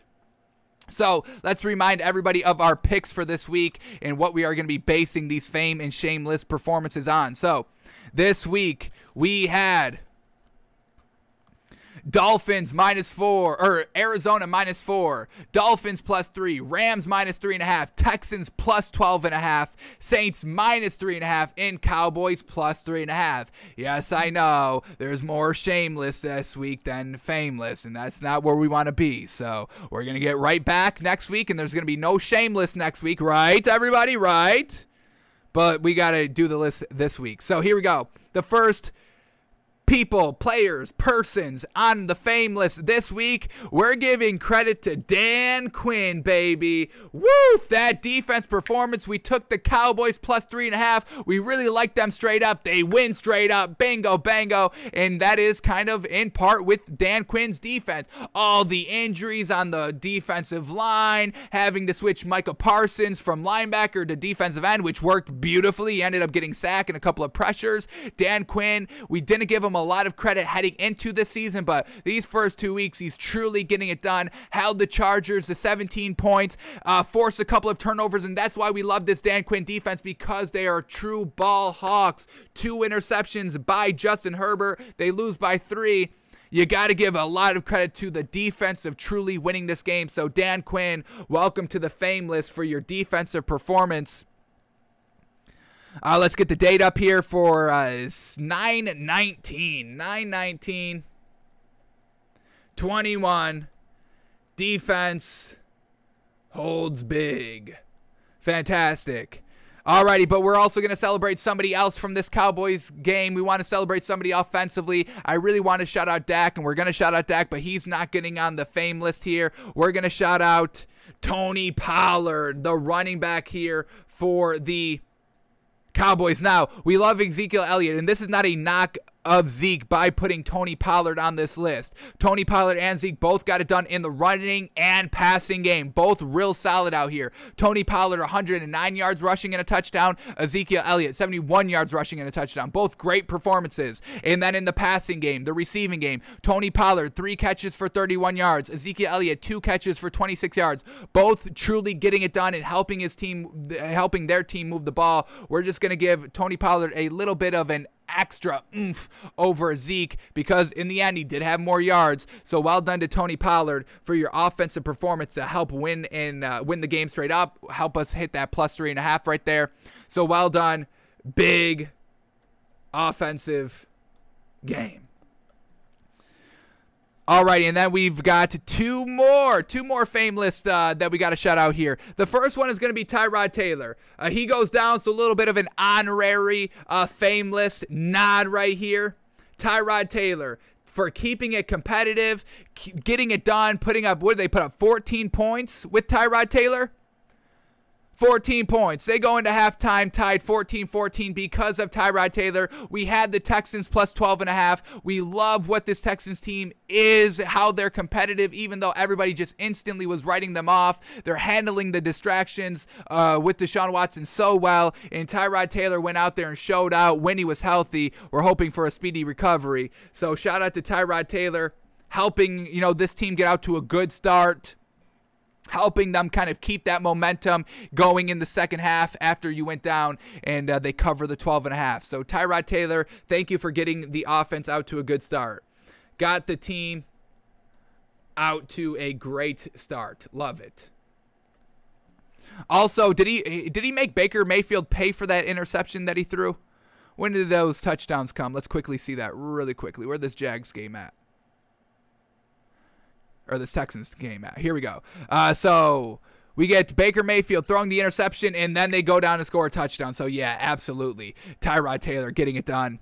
And then we're also going to shout out David Culley, the uh, the head coach of the Texans, folks, for his performance here because he kept the team engaged. And I love that David Culley is truly keeping the entire attention inside the locker room on football and winning and be- being competitive week to week. He's not, you know, stringing along Deshaun Watson and making that kind of narrative influence and infect the locker room with is he going to play? Is he going to go? What's going to happen here? They're truly keeping the two narratives of the team, the football team that competes every single week, and the narrative of Deshaun Watson. Is he going to go to jail? Is he going to get traded? What's going to happen? Truly keeping that second uh, separate keeping the locker room truly together and intact right here, and then has confidence to be like, no, we're going to go with Davis Mills after Tyrod Taylor goes down. We're not scrambling looking for another quarterback. We're not thinking about going back to Deshaun Watson.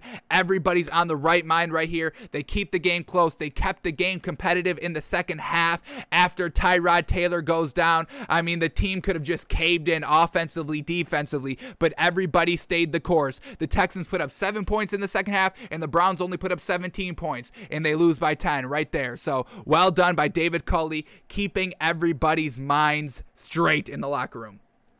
Keeping the locker room together. I love it, folks. So those are our four fame list um winners for the week. Thank you for doing your part. Uh, thank you for giving us the confidence, or thank you for taking our confidence of betting on you and talking about you and believing in you guys and taking our confidence and doing the right things with it. Dan Quinn, Tony Pollard, Taylor or Tyrod Taylor and David Culley, thank you. Thank you for doing what you were supposed to be doing this week. We appreciate you. But now let's see the players that didn't do their job, and there was a lot of them, folks. There was a lot of them. Um, so let's start talking about the shame list. Here we go. First one up, we got to go the Cardinals defense. I'm glad y'all won, so we can still kind of keep you high in our power rankings. That's great. But we ended up swallowing four. You're at home, and the Cardinals defense truly laid a little bit of an egg. They were giving up points left and right, early, late. Now, luckily, they missed the game winning field goal, the Vikings did. That didn't really have anything to do with their defense. That's just the kicker being trash. But um, overall, the Cardinals defense kind of got it done. They won by one, so they just did the bare minimum but unfortunately didn't cover our bet of Cardinals minus four. So, Cardinals defense for your 919 21 performance allowed too many points. Allowed too many points there. Womp womp. So they win by one. We needed them to win by four. Thank you for waiting, like we said, so we can still kind of talk about this Cardinals team very, very highly. We do consider this Cardinals team very, very highly. We're going to do our power rankings in the next segment, and we've already had them at number two going into this week, so we'll see where they move up or down. Oh, uh, yeah, but the Cardinals defense, I mean, geez Louise, how do you give up all these points to this Vikings team? And they didn't even force a turnover. You don't force Dalvin Cook a fumble. You don't force Uh, Kirk Cousins an interception. Come on, Cardinals defense got to be a little bit better than that. Damn it. Damn you, Cardinals defense. Alrighty, the next people on the shame list. Well, this was the, our biggest loss of the week, folks. Holy moly. Cardinals plus three and a half. It didn't even matter, or Dolphins plus three and a half. It didn't even matter if we took Dolphins plus ten and a half. It wouldn't have mattered if we took Dolphins the lock. I mean, this would have been a lock. I mean, Dolphins plus 20 and a half. We couldn't even took Dolphins plus 30 and a half. It wouldn't have even mattered. It wouldn't have even mattered. They lose by 35, 35 nothing and people have to pay for this one. People truly got to pay for this one. So the first one up is going to be the Dolphins offensive line. Dolphins offensive line. What the hell? You're not even protecting Tua. You get the man injured. We can't do anything passing the ball because the Dolphins offensive line is giving them no time to throw. And then you hurt Tua, our franchise guy. Dolphins offensive line. Shame on you, big time, for not being prepared.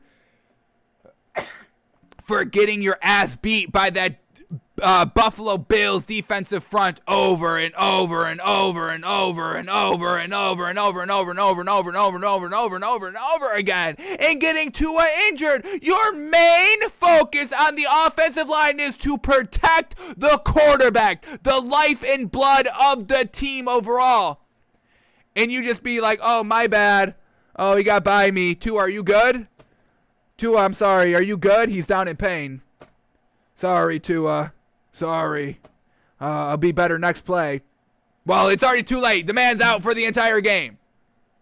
Shame on the defense or the offensive line getting to uh, hurt. But that's not all that screwed up this Dolphins team we got to put a huge, huge blame on these Dolphins wide receivers. What the hell were y'all doing? What the heck were y'all doing? Absolutely pathetic performances by every single Dolphins wide receiver from Sunday. Absolutely pathetic. So here we go. Jaylen Waddle can't catch the fourth and two. That's unfortunately on Tua as well. But the offensive line, once again, gave Tua like 1.9 seconds to throw. That video's in clip is making its round on Twitter. The fourth and two turnover on downs, trying to go to Jaylen Waddle. Offensive line instantly buckles, and it, Tua has like one second to throw the ball. Alrighty, then on uh, what do we got here? The fumble. Who fumbled this ball? Wasn't it one of the wide receivers? Yeah, Jakeem Grant. Pass short to Jakeem Grant, who fumbles the ball. Come on, we are in the Buffalo Bills red zone at the 11 yard line, and you give up a fumble? Come on, we were gonna make this a competitive 14 to 7 game going into halftime, and you dropped the ball? Unbelievable. Unbelievable. We had uh let's go to uh this drive. This uh, I think this is uh the interception drive where we got uh, DeVante Parker dropping balls. He also dropped the ball in the end zone. Mike Gesicki uh, not catching the ball and it going intercepted. Uh, that's probably a little bit more on Jacoby Brissett, but we're not going to put Jacoby Brissett on the uh, shameless because he really shouldn't have been out there anyway. Um, where is this pass here to DeVante Parker in the end zone. Here we go. This is it right here. First and 10 on Buffalo's 32 yard line. Jacoby Brissett passed deep over the middle to DeVante Parker, who was wide open in the end zone, and then it just fell off of his hands. Fumble. They led to the fumble drive. I mean, just truly garbage all over the place right here by these Dolphins wide receivers not catching the ball, fumbling. What the hell were y'all doing? Absolutely trash right here. Absolutely pathetic trash. Jakeem, Jakeem Grant loses a fumble. That's wide receiver. Jaylen Waddle loses a fumble. And DeVante Parker can't catch in the end zone. So absolutely pathetic. Dolphins receivers. Pathetic shame. Shame on them. Shame. Shame. Shame. Shame, folks. Dolphins receivers for drops and fumbles. Absolutely trash. Stalling in the red zone multiple times. Absolutely pathetic. Alrighty, we got uh, one more person to go on the shame list, and we uh, we believed in Jameis Winston a little bit for his red zone accuracy, but the man never got in the red zone, and the man absolutely floundered. So we got to put Jameis Winston on this shame list, unfortunately. But what the hell? What the hell? Not moving the ball? What the hell is that? You're supposed to be the quarterback. You're supposed to be the big arm. You're the 30 plus touchdowns, 5,000 yards in a season. And now you want to dink and dunk and move the ball 100 yards a game? 100 yards a game? What the hell are you doing? Two interceptions. Jameis Winston, I thought we cleaned those up. What the hell are you doing? Not moving the ball. 11 of 22, 50% completion percentage for 111 yards? What the hell are you doing, Jameis? Damn you. Damn you. Jameis Winston truly not looking good good, and now his kind of career is in jeopardy. Do they go with Taysom Hill? So Jameis Winston, big flounder job out here. Definitely could have moved the ball here this Panthers team isn't kind of, you know, A1 tier 1 team. I would say da- definitely solid tier 2 team that could potentially reach tier 1, but you know, your great performance in the red zone, you couldn't just sling the ball around a little bit, move the ball accuracy accurately. I mean, not uh, you put up 7 points because who Sam Darnold threw an interception. I mean, you got a turnover and you went like 4 yards. I mean, the touchdown, let's look at this touchdown drive. They went 18 yards off of the Sam Darnold interception. Congratulations. Congratulations. You can move the ball 18 yards. You get blown out because of that.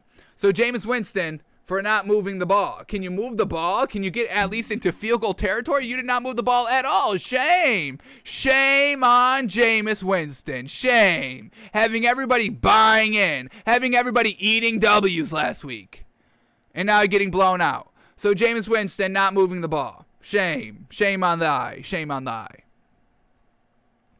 So, Cardinals defense Dolphins offensive line, Dolphins receivers, Jameis Winston. Shame. Shame on all your houses. Shame. Shame. Shame. Alrighty, so that was the fame and shameless for this week. Now let's head over to the power rankings, folks. Now that every team has played for week two, we can see where these teams are ranking after two weeks. Alrighty, we have some teams going 2 0, some teams going 1 and 1. We're going to have to move off some teams out here. What do we got? Uh, we got one team dropping off, two teams dropping off three teams dropping off. Three teams dropping off. That means three new teams in the top 10. So let's get it cracking here. We're going to take it 10 to 1. Uh, coming into this week, this was our power rankings 49ers at 10, Eagles at 9, Cowboys at 8, Browns at 7, Saints at 6, Seahawks at 5, Bucks at 4, Chiefs at 3, Cardinals at 2, and the Rams at number 1. Do we have a new number 1 this week? Do we have a new number 2? Do we have a new number 5, new number 6, new number 10? What do we got going on this week? Who impressed us? Who showed up? And who showed out? And who didn't show up at all? Well, here we go our first team up here in the top 10 is a little bit of a move back. A little bit of a move back. In this number 10 and 11, we're very, very close, but I'm going to give the edge. I'm going to give the edge to the team that was on this list already. So I will just say, kind of number 11 right off the rip is going to be the Packers. We're not putting the Packers on the top 10. They had a stinker. They had a bl- kind of a blowout in the second half, but we'll see what Aaron Rodgers can do when he faces a better opponent. That's going to come up this week. What do we say? The 49ers. That's what that's who they've got coming up on Sunday night football. Yes, Packers at 49ers. So that's going to be a huge test, and we'll see if the Packers can get in the power rankings next week if they win that game. But we're going to hold off on the Packers. We have a great game by Aaron Rodgers, we have a bad game. That's 50 50. I'm not comfortable with putting that in the top 10 just quite yet. But the new number 10 team is a little bit of a drop back here, and I'm going to put the Browns at number 10 obviously seven last week, dropped down to number 10 this week, and I drop them down slightly. They got the win, which is great. But in the optics, I know we talk up the Texans here on the show, um, and that's fine. I've got no problem, you know, talking up the Texans. I do think they are a really kind of solid team, but honestly, this Browns team should have blown them out and really should have blown them out after Tyrod Taylor went down, and they just never did. It wasn't a blowout. It wasn't a great performance. Baker Mayfield played really well in this game. He had like two incompletions. They were moving the ball, but just collectively, it should have just been a blowout here for the Browns. So I'm gonna kind of knock the Browns a little bit, and we're definitely celebrating. We've already celebrated the Texans here this week, but we're going to move the Browns back a little bit. Everything is great. Their play calling is great. Uh, Kevin Stefanski is calling accurate plays for Baker Mayfield. They won without OBJ, which was great. They won without Jarvis Landry, which was great. I think he got injured real early in this game.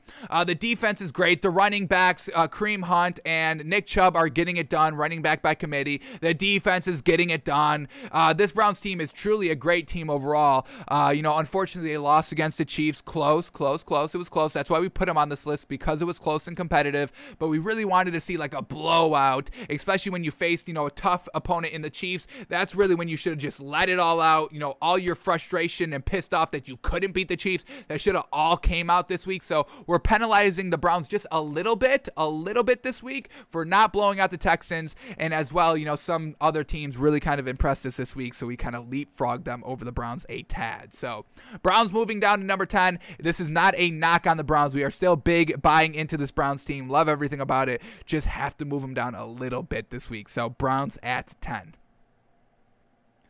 Alrighty, new number uh, nine team, and the Eagles are officially off the list. It's un- and it's unfortunate. We do buy into this Eagles team. Probably have them at kind of number 12, decently competing at number 11 with the Packers. But we are gonna put the 49ers at nine. Head-to-head matchup. 49ers had 10 coming into this week. Eagles at number nine coming into this week. 49ers went on the road. Head-to-head matchup. Got to move the 49ers up to that Eagle spot. So. 49ers at number nine. The offense is looking okay. It's looking good. I think it's going to get to a point where Jimmy Garoppolo and all this noise of, um, you know, when they're going to play Trey Lance. I think this is going to reach a boiling point a little bit later down the road um, in the season, but right now the offense is moving, and especially why we have them in the top 10 is because of their defense. Man, oh man, they held that Eagles team the entire game, and the Eagles were like knocking on, uh, you know, uh, touchdown territory, scoring territory kind of consistently throughout the entire first half, and the 49ers defense came up big after coming up big after coming up big. I mean, look at this right here a blocked field goal from the 49ers uh, 29 yard line. Great defensive effort right there special teams effort whatever you want to officially classify it as.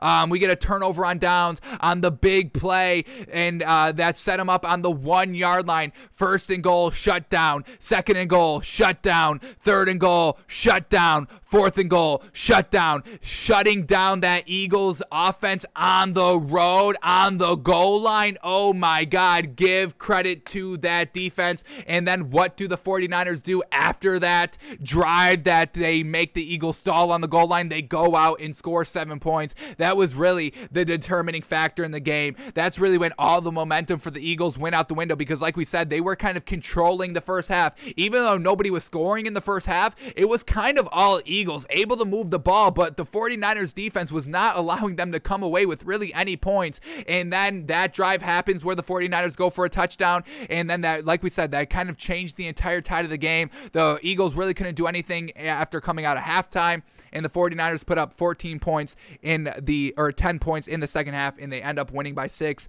The last touchdown right here really means nothing. You know, five minutes left, you're down 14 points. You give it your all and you score a touchdown, and that's good. But then the 49ers just run out the last kind of four minutes on the clock, and they get the win. So well done by the 49ers. The defense was looking real, real solid. Uh, little question marks on this offense. I think it's going to come to a boiling point where Jimmy Garoppolo is like, hey, either name me or don't, but don't be stringing along Trey Lance to the media and everybody else. I'm the fucking guy as long as I'm healthy, and I'm, you know, I'm proving it out here. Uh, 49ers are 2 0, correct? They won week one. Yep, they're 2 0. So well done by the 49ers defense. Absolutely love it. And we'll see if the Eagles can get back on track in our power rankings come next week. Alrighty, we get a new team at number eight. Don't worry about the Cowboys. They're moving up, folks. We're moving the Cowboys on up. Yes, you've heard that right, folks. We love and respect the Cowboys. Y'all should get on the Cowboys train, too. We're trying to tell y'all. We just took them plus three and a half. They went outright. Absolutely fantastic. But we'll talk about them in a second. Uh, new team here in the power rankings. Show this team some love. Give it up for the Denver Broncos. Coming in at number eight. Alrighty, 2 and 0. Start here to the season for this Broncos team. Real solid offense right here with Teddy Bridgewater efficient, not turning over the ball, delivering the ball to his playmakers. They won last week with no Jerry Jeudy. Was able to kind of still get the ball out accurately. Use Courtland Sutton, no big deal. The running game is looking real solid. Javonte Williams is starting to emerge here, so they're truly going to be having a real solid running back by committee as this season progresses. Teddy Bridgewater is just being a real kind of above average game manager. Still a little bit more dink and donkey that I would kind of like, and we're still working on that with Teddy Bridgewater, but he's putting up the points, he's moving the ball, he's looking great, and they've got the weapons out here to complement Teddy Bridgewater's kind of what he can do, what is overall. Um, uh, I'm blanking on the word, what his overall just kind of attributes are and its talents are and what he's good at doing out on the football field. They're playing to his strengths right there. So we got to give him credit. And then the defense, forcing turnovers. Trevor Lawrence, another two interception game. He had three interceptions week one, two interceptions here week two against this Broncos defense. Well done. Uh, no fumbles, unfortunately. Didn't force any fumbles, but just getting those turnovers. And I believe they cashed in points on all these turnovers, correct? First interception leads to three points. Second interception leads to three points. So obviously, we would like to see you get touchdowns out of those, but you know, making them pay any points, that's what we're looking for. So well done for the Broncos. Out to a nice 2 0 start. Teddy B is getting there. Defense is there. We're looking good. Broncos at number eight. Alrighty, new number 17. We said we moved the Browns back. That's where they go. And now this new team is new in the top 10. So give another warm welcome for the Raiders at number seven. Man, oh man, this offense is looking real, real solid. This doesn't come to a big surprise to us. We know the Raiders are a little potential frauds in the first half of the season. Like we said, the true test for the Raiders is really going to start kind of like eight, like weeks eight, nine, and 10 when we start getting towards the back end of the season. We'll see if the Raiders can still be good, but so far we're still in the first half of the season, and we're going to be shouting out this Raiders team. So well done for the Raiders coming in at number seven. Obviously, you get the offense, you get Darren Waller. Obviously, Derek Carr is looking good. I never understood uh, the hate and the knocks on Derek Carr. The man is fantastic. I, I never got it. I mean, the completion percentage is there, the touchdowns, the score ability needs to be there a little bit more, but that's the only knock. But the yards completion percentage are there. So what are y'all talking about? Um, the running game, it's good. They lost Josh Jacobs last week to the Steelers. They said no problem, we won't run the ball. they they had a chance to run the ball with Kenyan Drake, but they're like, yeah, we won't. We just really won't run the ball. That's fine. We'll go with Peyton Barber 13 times, but it's really not going to amount to anything. 32 yards. Yeah, we could just win passing. We don't care. And then the defense to hold the Steelers team at home to only 17 points. The Steelers a little bit of a question mark team right now, uh, but so far this Raiders team winning um, prime time game against the Ravens, fantastic win. It did come down to the wire, um, you know, and it did take a overtime, and it did take a Lamar Jackson turnover to you know set them up, but they took advantage of it, and then they went on the road, a little bit of a shorter turnaround because it was Monday Night Football, Monday, Sunday, Sunday night. Um, you know, so it was, you know, kind of getting right here, early turnaround on the road, and the offense was still chugging along. Darren Waller didn't even have like 17 targets, and they still were able to win the game. So it's not like, well, they've got Darren Waller and they have to go to Darren Waller 20 times to win the game. No, no, no. They're going to everybody else. Everything else is getting open. The speed is truly coming through on this Raiders offense, and the defense locked up the Steelers. They really weren't able to do anything offensively the entire game. So Najee Harris holding him to only 38 yards. Big Ben threw a pick. So only one touchdown. So watch out for this Raiders team. Everything is seeming to be real smooth offensively, defensively, especially that offense. But we know kind of the time is ticking, the clock is ticking on this Raiders team, and we'll see if they can uh, continue to be good as the season progresses. Alrighty, new number 16. Obviously, the Saints are coming off big time. Drop them all the way down to th- number 32. I don't care. Uh, but they will definitely not be in the top 10 anytime kind of soon. That's a bad taste left in our mouth by Jameis Winston. We're seeing, I don't know why he's not letting it loose. We know he can, but I don't know if the interceptions are playing with his mind. But Saints at number six are no longer there. And our new number six team is going to be the Dallas Cowboys. Man, oh, mother loving man, folks. I love this Cowboys team, folks. Who would have thought I'd be saying this? You know, especially since we've been talking, you know, what we've been talking about in the offseason, kind of bigger on the Giants. And then Hard Knocks shows up and we're loving it, and loving it, loving it, loving it. And then week one comes and we're loving this Cowboys team. And now week two, they finally get the win. I love this Cowboys team. The offense is so freaking great, folks. D- uh, Dak Prescott is immaculate. Uh, Tony Pollard is looking real gosh dang good, folks. Ezekiel Elliott, who would have thought Ezekiel Elliott's going to become the number two running back out here for the Cowboys? How crazy. But either way you slice it, running back by committee is there. The wide receivers are there. CeeDee Lamb, remember all those drops in week one? Clean those up. Nine targets, eight receptions. That's what we're talking about. Dak Prescott did turn over the ball, unfortunately. He also did fumble, didn't lose it though, so we've got to clean up those turnovers, but that's not something that, you know, we're going to be harping on and are expecting to see week in, week out.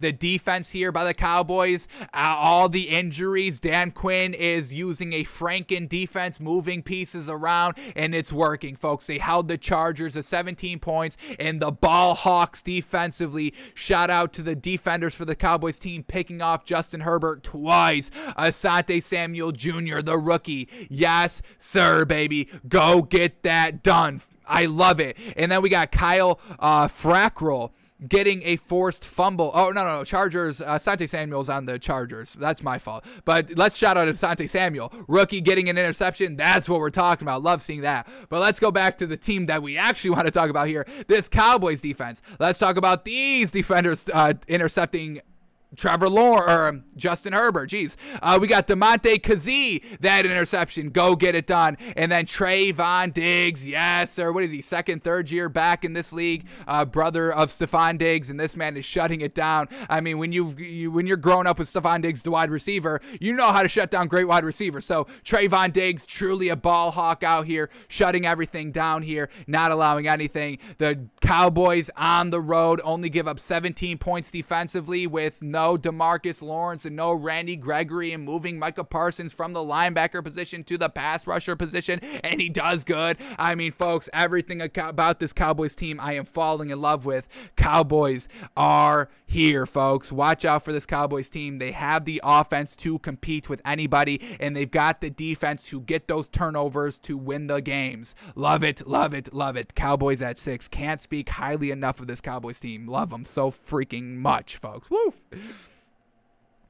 Alrighty. New number five team. We're moving off the Seahawks. Truly an unfortunate loss there. They had the big old lead and then they squandered it, and then they had the chance in overtime and squandered it. So we're moving off the Seahawks. They have to impress us again to get back in the top 10. So we're moving the Seahawks off, and we are welcoming our final new team of the week right here. Last new team to grace the presence here of the top 10. And shout out to the Ravens. A huge jump here, not being on the list last week, and then moving up to number five this week. That win against the Chiefs was absolutely magnificent. Well done by Lamar Jackson. He is truly showing what he is capable of, and he's basically the only offensive weapon on that team. Everybody else is just kind of a sidekick to him. Get out of my way because I'm the main attraction. So, Ravens get it done offensively. Now, we are, this is a little bit of a spoiler alert, we are going to keep the Chiefs above the Ravens, even though they won the head to head matchup. And I know I don't like doing that either, folks. I truly don't. But when we look back at that game, the Chiefs being having the ball only down what was it one point down one point having the ball and they were moving the ball. It's just unfortunately they fumbled. I mean they got into the baltimore's 32 yard line looking to just kind of bleed the clock a little bit more and kick the game winning field goal. So i'll give credit for the ravens for winning and that's why we have them in the top 10 but we are going to give kind of credit to the chiefs because they really don't turn over the ball when you give them an opportunity to win the game. Really uncharacteristic for this chiefs team and if you're just playing the odds i mean you know Lamar Jackson's fourth game, he hasn't won one. The odds are saying, hey, he gets a win here soon. So we'll see what happens when they reface in the playoffs if they both get there, which we're assuming they do, and that's going to be a great game as well. So we're going to respect this Ravens team. Lamar Jackson doing his thing.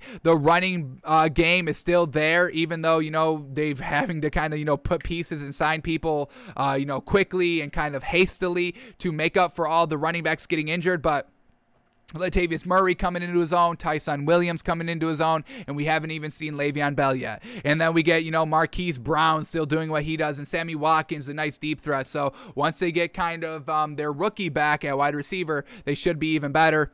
And then the defense for the Ravens, trying to be good. I mean, they locked up Tyreek Hill. I mean, we got to give somebody credit for that. I mean, Tyreek Hill only having, what do we say, 13 yards? 14 yards. I mean, and then we get the interception by Patrick Mahomes and then the fumble all coming in the second half. So, I mean, this Ravens defense, you know, when they knew the game was on the line in the second half, they were forcing the turnovers. We give that Ravens team a lot of credit. We move them up to number five. Alrighty, number four.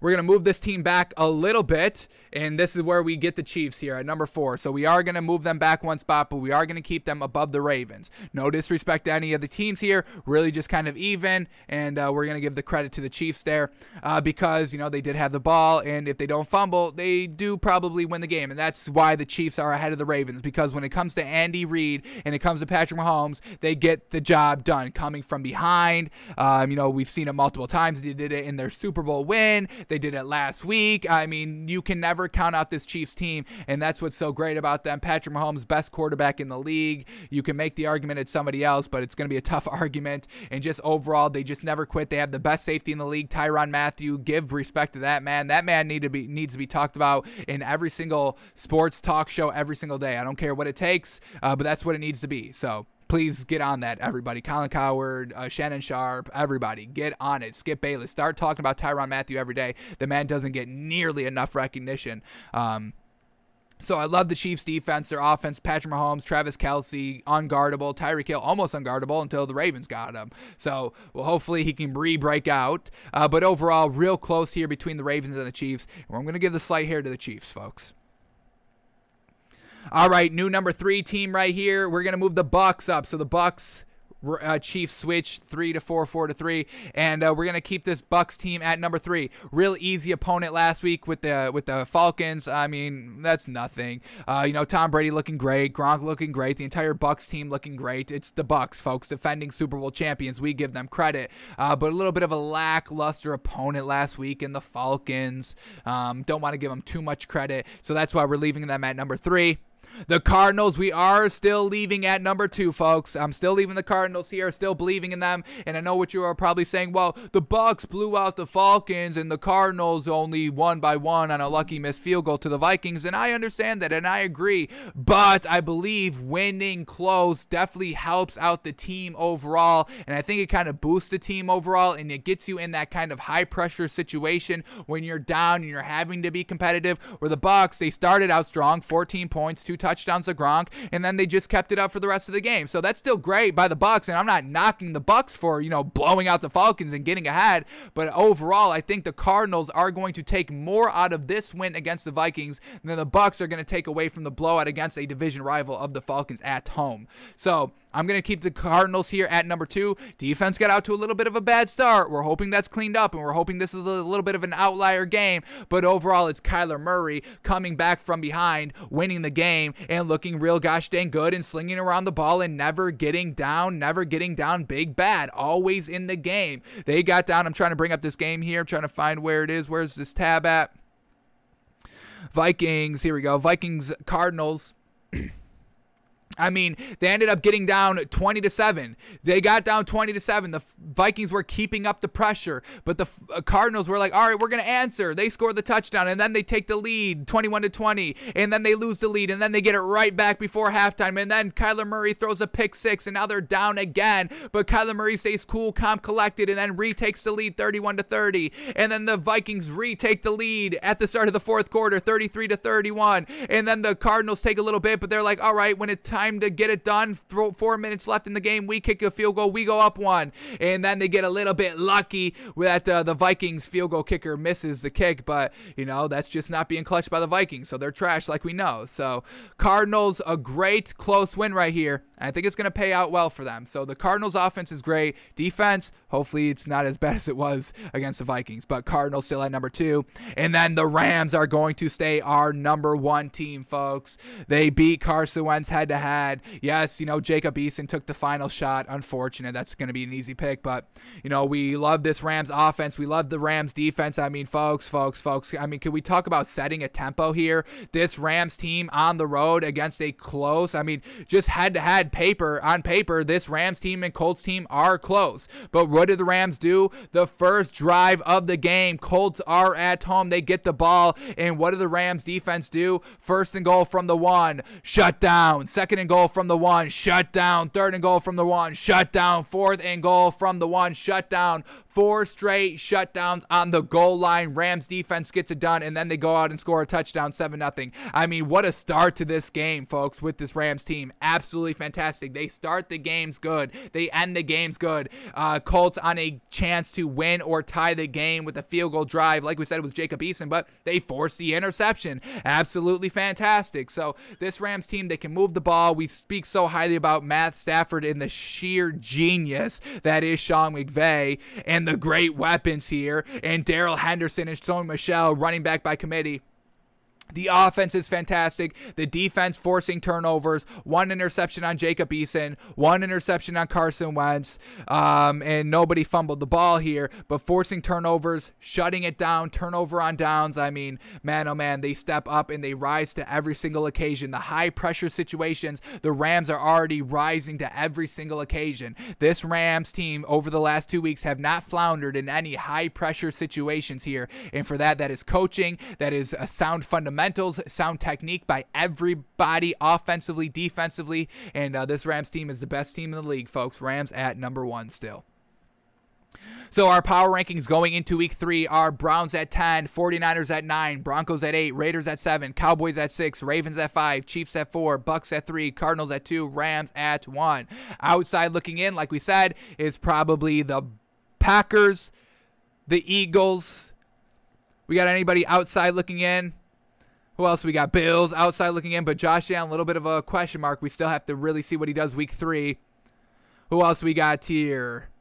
Bengals, Bears, not interested in any in putting any of those teams in. Saints, Panthers, Panthers potentially outside looking in. We'll see what they do Thursday. Once again, another little bit of an easy opponent here. Real easy start to this uh, Panthers team. Jets, Saints, Texans. I mean, we'll we'll get them in there when they deserve it. I don't know if they deserve it just quite yet.